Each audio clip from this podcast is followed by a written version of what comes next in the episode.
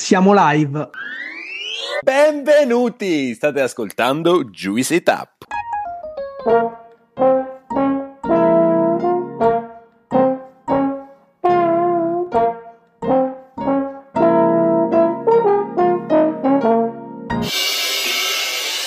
Benvenuti, ci ritroviamo come sempre qui dopo dieci episodi, eh, novantesimo episodio, quindi insomma sono, iniziano ad essere eh, numerosi eh, gli episodi, sono oltre due anni che questo podcast è attivo, come sempre ogni dieci episodi noi abbiamo il nostro interludio, quindi ci ritroviamo qui io, Gianluca e Claudio a parlare di tematiche di vario genere, appunto legate al mondo dell'enogastronomia, però come sempre all'inizio del nostro episodio di interludio facciamo un piccolo bilancio. E dobbiamo dire che dall'ultimo interludio, quindi dall'ottantesimo episodio, è avvenuto un qualcosa insomma di molto importante per noi, perché abbiamo realizzato il nostro primo meetup, il nostro primo incontro con eh, quella che possiamo ormai definire una community, anche se piccola.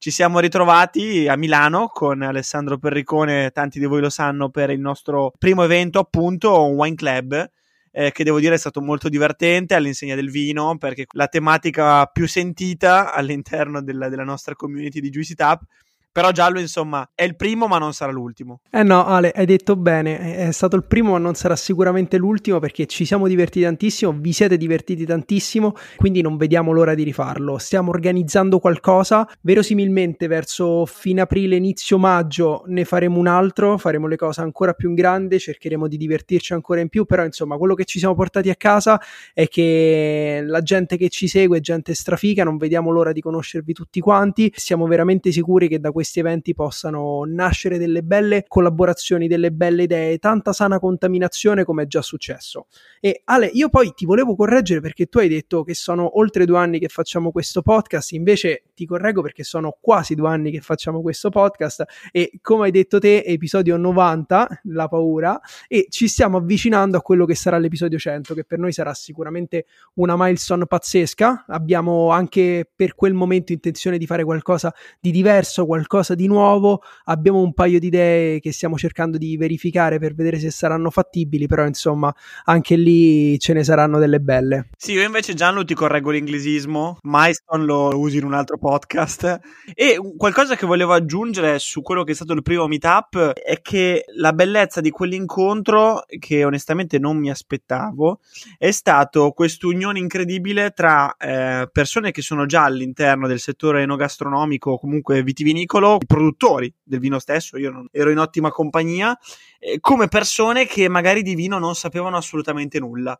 E si è creata una bellissima conversazione tra tutti noi, molto informale e, e molto spontanea, che ci ha portato a parlare di vino in un modo un po' differente. Quindi per questo direi di ringraziare anche Alessandro Perricone che ha portato un po' questo format all'interno del primo meetup di Juice. Sì Ale, faccio anche presente che probabilmente a questo evento di aprile riuscirò ad esserci anche io cosa che mi fa estremamente piacere perché invece non sono potuto essere presente al primo evento che abbiamo fatto con Ale Perricone. Inoltre aggiungo a quello che dicevi prima, cioè al fatto che tante cose sono cambiate dal nostro episodio 80, dicendo che in generale tante cose sono cambiate negli ultimi mesi per il nostro podcast, soprattutto in termini di ascolti. Da agosto 2022 ad oggi il numero di persone che ci ascoltano è cresciuto veramente tantissimo.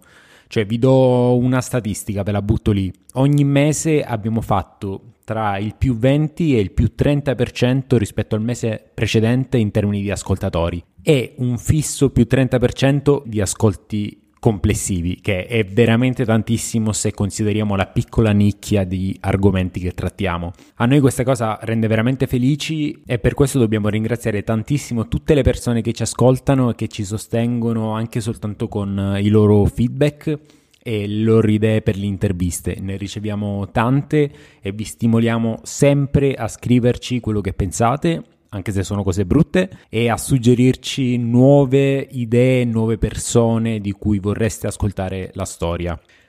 Detto ciò, Ale, ti rubo il tuo solito compito di introdurre gli argomenti, lo faccio io. Per il nostro nono interludio parleremo di etichettatura e in particolare lo faremo con Giallu che ci racconterà della nuova dicitura europea, spesso buono oltre, da inserire sull'etichetta di alcuni alimenti per evitare lo spreco alimentare e restando in tema di spreco alimentare ci parlerà anche dell'idea di una startup italiana per allungare la vita, eh, quella che, che definiamo shelf life, dei nostri alimenti in ambito domestico. Spero che, che Ale mi perdoni per questo inglesismo. Ale invece ci riporta un aggiornamento su un tema che abbiamo già trattato e ci parla di siccità e di come la situazione si è evoluta da quando ne abbiamo parlato nell'episodio 60 a luglio 2022. Io invece vi parlerò di delocalizzazione nel settore agroalimentare, partendo da un episodio che è successo in Svizzera di recente con il caso del Toblerone e lo farò in realtà più per aprire uno spazio di riflessione che per portarvi una notizia. Quindi possiamo iniziare. Giallu, a te la parola. Sì, come detto, io oggi parlerò di sprechi alimentari. È un tema che abbiamo già affrontato numerevoli volte su questo podcast, ma oggi lo voglio fare da una prospettiva diversa, cioè quello di guardare a delle tematiche non soltanto da una prospettiva, ma di combinarne diverse. Infatti oggi parleremo appunto di spreco alimentare e lo faremo portando una nuova misura dell'Unione Europea e quello che invece è il prodotto di una startup italiana che sta innovando in questa direzione. La prima notizia arriva da un articolo dell'ANSA, spesso buono oltre UE allunga la vita degli alimenti. In pratica che cosa è successo? L'Unione Europea all'interno di quel pacchetto di cui faceva parte anche il Nutri-Score di cui avevamo già parlato, ha inserito anche questa proposta per inserire sull'etichetta di alcuni prodotti la dicitura spesso buono oltre. Questa dicitura non andrà a sostituire nessun'altra dicitura già esistente, ma si andrà ad aggiungere alle diciture già presenti.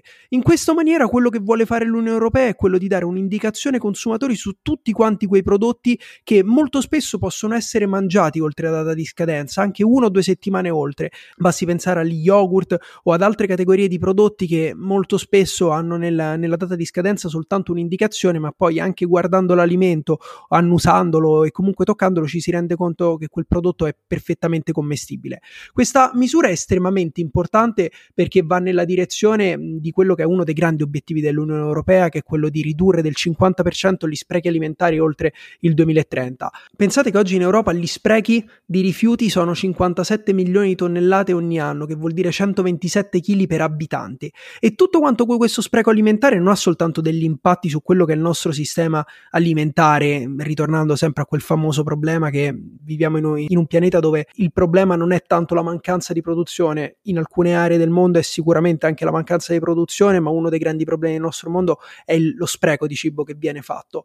Ma questo spreco alimentare ha un costo per ognuno dei paesi europei veramente altissimo. Pensate che più o meno la spesa media per paese per gestire lo spreco alimentare è di 130 miliardi di euro. Veramente delle cifre altissime che sottolineano l'importanza di occuparsi di un tema come questo. Però, come detto, oggi non volevo affrontare questo tema soltanto dal punto di vista dell'Unione Europea, ma ci tenevo a portare anche un'altra prospettiva, la prospettiva di un'azienda, nello specifico di una startup italiana che si chiama Vitesi, una startup, un'azienda che nel mondo del food tech di chiunque si appassiona di startup è estremamente conosciuta perché è riuscita a chiudere negli ultimi anni dei round di investimenti veramente importanti.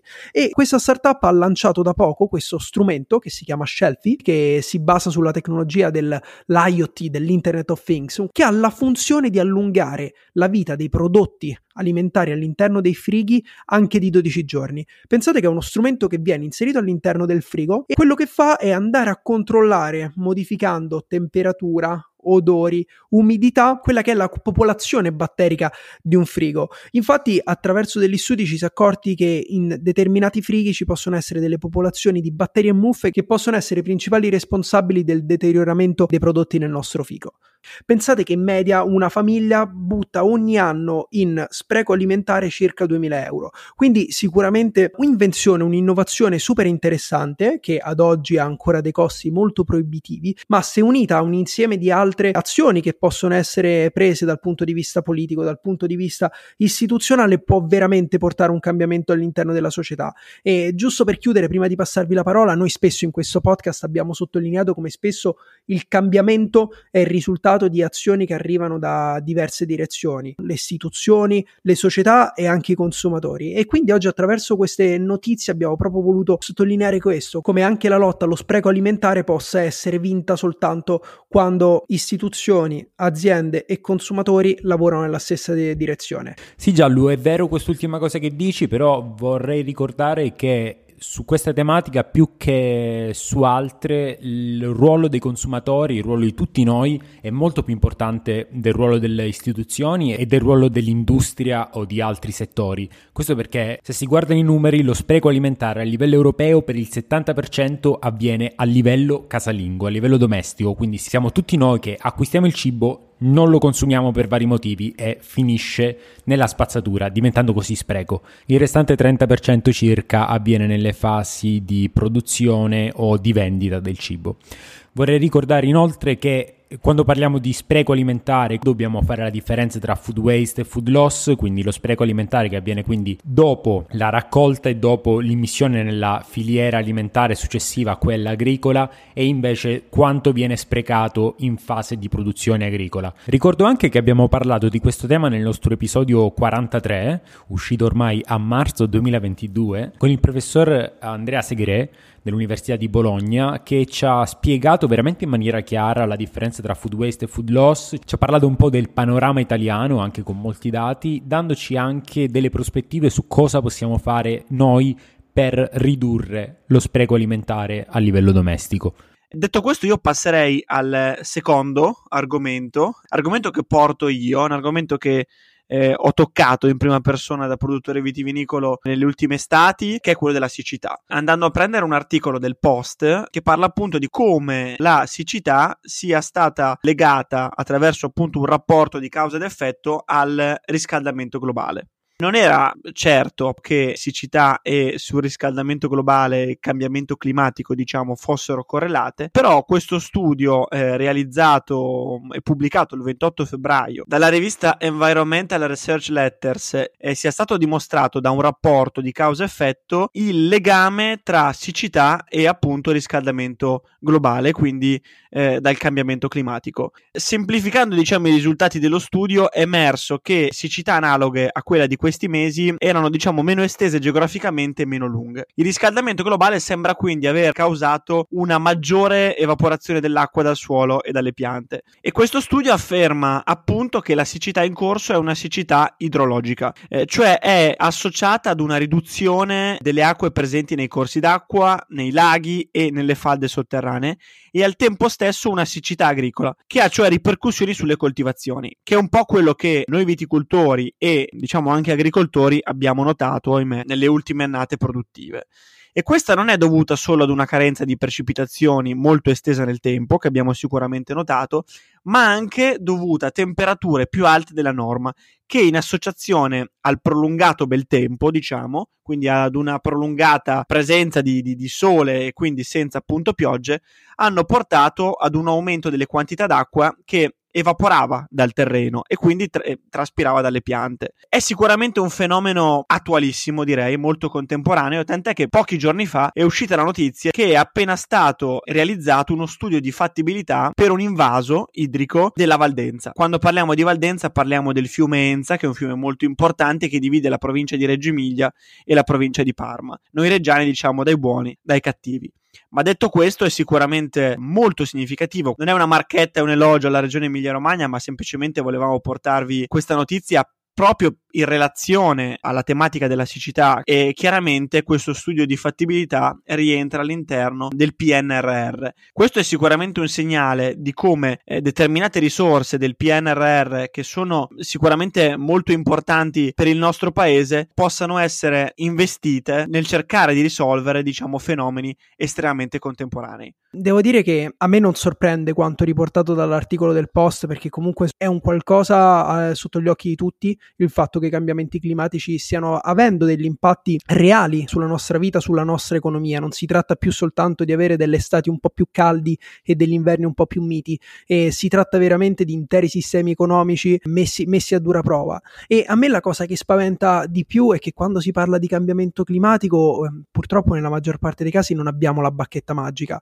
e quindi quando ci si trova dova- eh, davanti a situazioni di questo tipo, mi era capitato, se penso fosse nel numero di gennaio, forse mi sbaglio, dell'essenziale che è questa rivista di internazionale, un articolo che ritirava un po' le somme di quello che era stato lo scorso anno, quindi il 2022 lato siccità, lato cambiamenti climatici e i numeri erano veramente impressionanti. Il POC è arrivato a meno della metà del livello di allerta, quindi veramente una situazione incredibile. Se ricordo bene, l'acqua salina aveva risalito il delta del Po per oltre 20 km, rendendo totalmente incoltivabile una zona che è molto vocata all'agricoltura. L'anno scorso la riduzione del raccolto di, di grano è stata di oltre il 30% e a me questa cosa spaventa perché tu da produttore lo saprai anche meglio di me e non sono cose per cui esiste la bacchetta magica, ne parlavamo anche appunto durante l'evento che abbiamo fatto che quando si parla adesso di cercare di evitare la grandine, veramente lo si fa sperando che la grandine non, non, arrivi a maggio a distruggere tutto quanto il raccolto perché anche lì dal punto di vista climatico è diventato tutto quanto ingovernabile quindi ci si affida per un po' di empirismo e un po' di esperienza pregressa. Però veramente Ale non so tu da produttore ma con questa situazione a me spaventa. Sì e, e soprattutto l'articolo finisce eh, in un modo forse ancora più spaventoso poiché viene sottolineato come un'estate di siccità che segue un'altra estate di siccità è ancora più grave di avere una singola estate di siccità, soprattutto per le culture che richiedono molta acqua, ad esempio qui fa l'esempio di riso e mais. E l'articolo si conclude con, con, questa frase di Faranda, che è uno dei tre ricercatori, che dice: Magari arriva una perturbazione, ma se è un momento passeggero, il suolo non riesce a rimettersi in sesto. È come quando una persona è depressa, ogni tanto vive un momento di felicità, però rimane sostanzialmente nello stesso stato e nel tempo si aggrava. La vegetazione è un po' come un essere umano, non vive i nostri stessi tipi di stress, vive lo stress idrologico. Ma c'è una similitudine. Alla lunga, dopo anni di siccità, la vegetazione non riesce più ad adattarsi e muore. E bisogna pensare di cambiare le culture. Ecco, mi hai chiesto cosa ne pensi da produttore. Certamente la situazione è preoccupante. Proprio per questo, secondo me, poi la notizia che ho portato sull'Emilia Romagna, appunto sull'invaso del, della Valdenza, che attenzione, è ben lontano dall'essere realizzato. È una notizia che deve, secondo me, stimolare le nostre autorità, le nostre istituzioni, perché risorse importanti andranno allocate a questa tematica del cambiamento climatico. Sì, risorse importanti, anche decisioni importanti. Io, Ale, mentre leggevi quest'ultimo passaggio e parlavi di stress, mi sono ricordato di una discussione che abbiamo avuto nell'episodio numero 77 con Tommaso De Mozzi e Clarisa, in cui abbiamo parlato appunto di attivismo climatico e di come sensibilizzare la gente a queste tematiche. E la cosa che mi ha colpito, che aveva detto Tommaso durante questa intervista, è che quella climatica è una crisi cronica e non acuta. Nelle crisi acute sono crisi che arrivano da un momento all'altro, ci colpiscono fortemente e per questo ne siamo tanto coinvolti e cerchiamo di, di porvi una soluzione, come ad esempio è stato il Covid.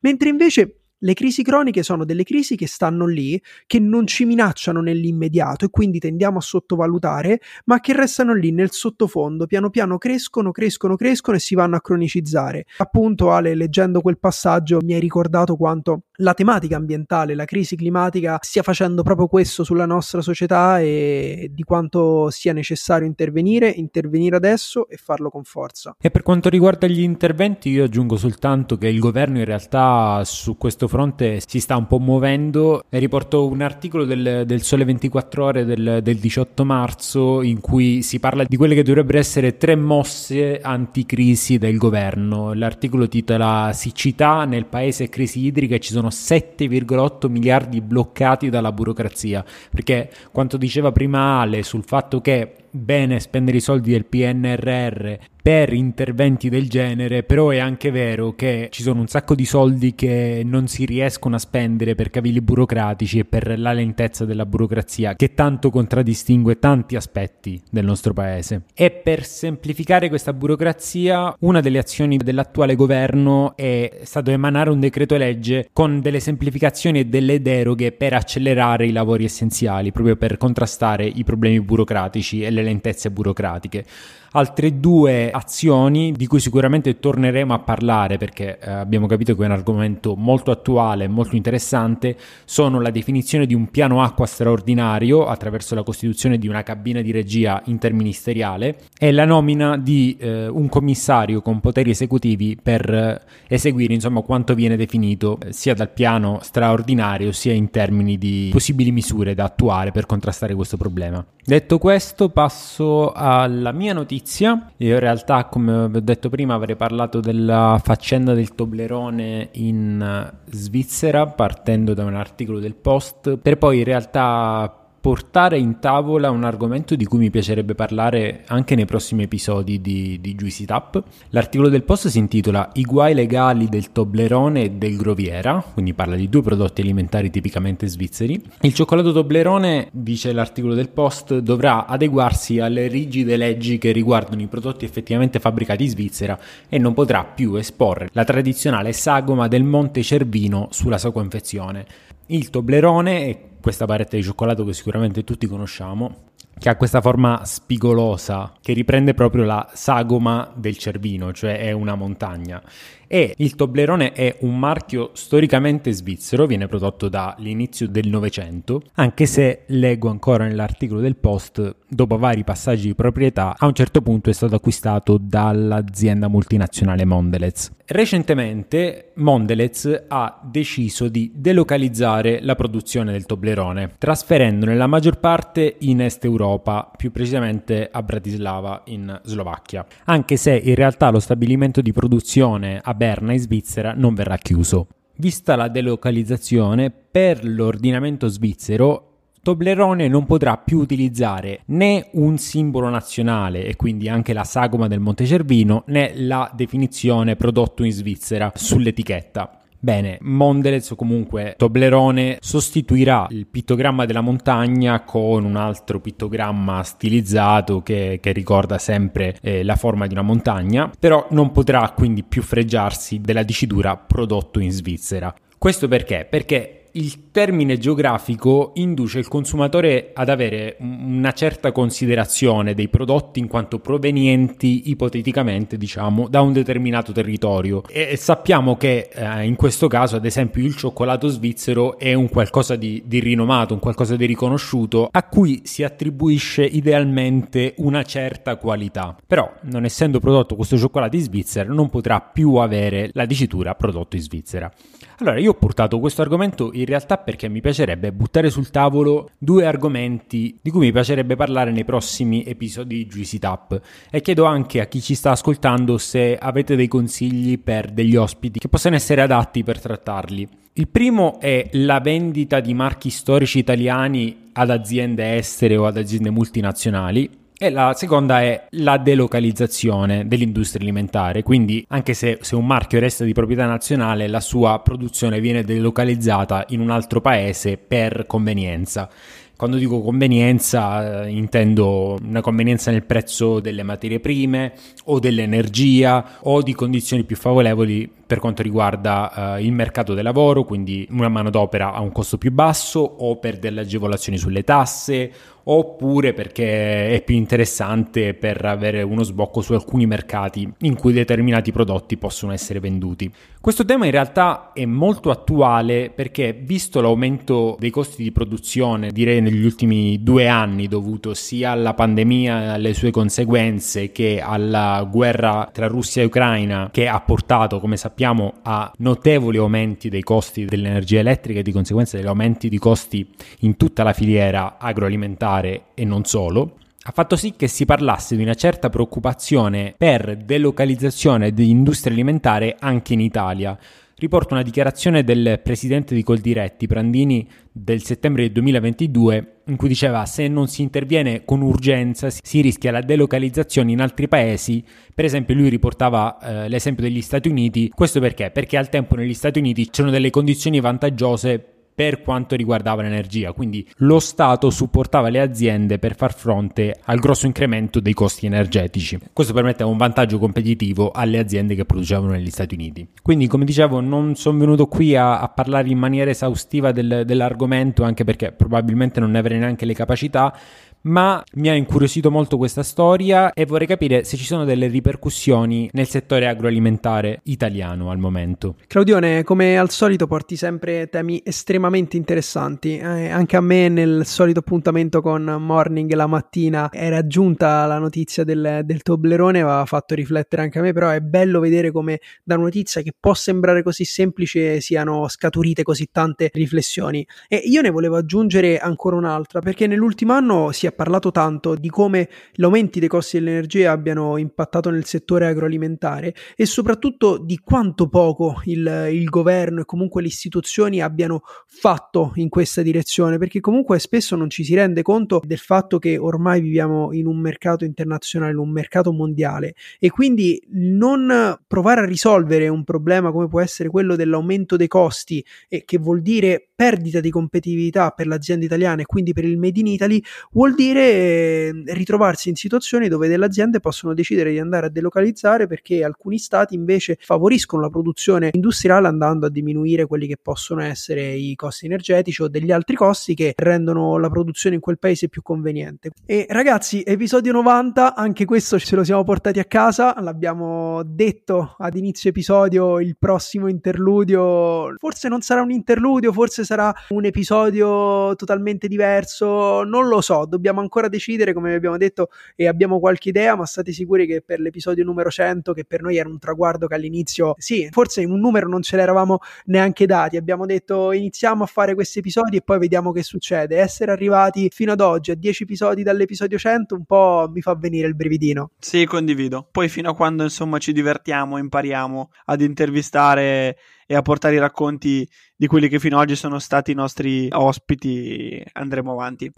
Ce lo diciamo sempre, Juicy Tap ancora non è perfetto, possiamo migliorare tantissimo, lo facciamo ogni giorno cercando di impegnarci un po' di più, ci piace pensare che non siamo degli sprinter, quindi non dobbiamo fare tutto in una volta, ma siamo dei maratoneti, quindi passo dopo passo, miglioria dopo miglioria. A proposito di maratoneti, Gianlu, vuoi condividere con noi cosa fai questo weekend? Ragazzi, io sono qui a Roma perché domenica corro la maratona di Roma, sono gasatissimo e niente, speriamo lunedì di essere in condizioni semidecenti per annunciarvi questo nuovo episodio, ma insomma se, se lo state ascoltando vuol dire che è andato tutto bene, che ci siamo divertiti. Cerca di tornare vivo che ci servi. Claudione, Ale. Ci sentiamo all'episodio 91. Sigla. Hai ascoltato Juicy Tap. Per altri contenuti di Juice ci trovi su Instagram e sul nostro sito thisisjuice.net.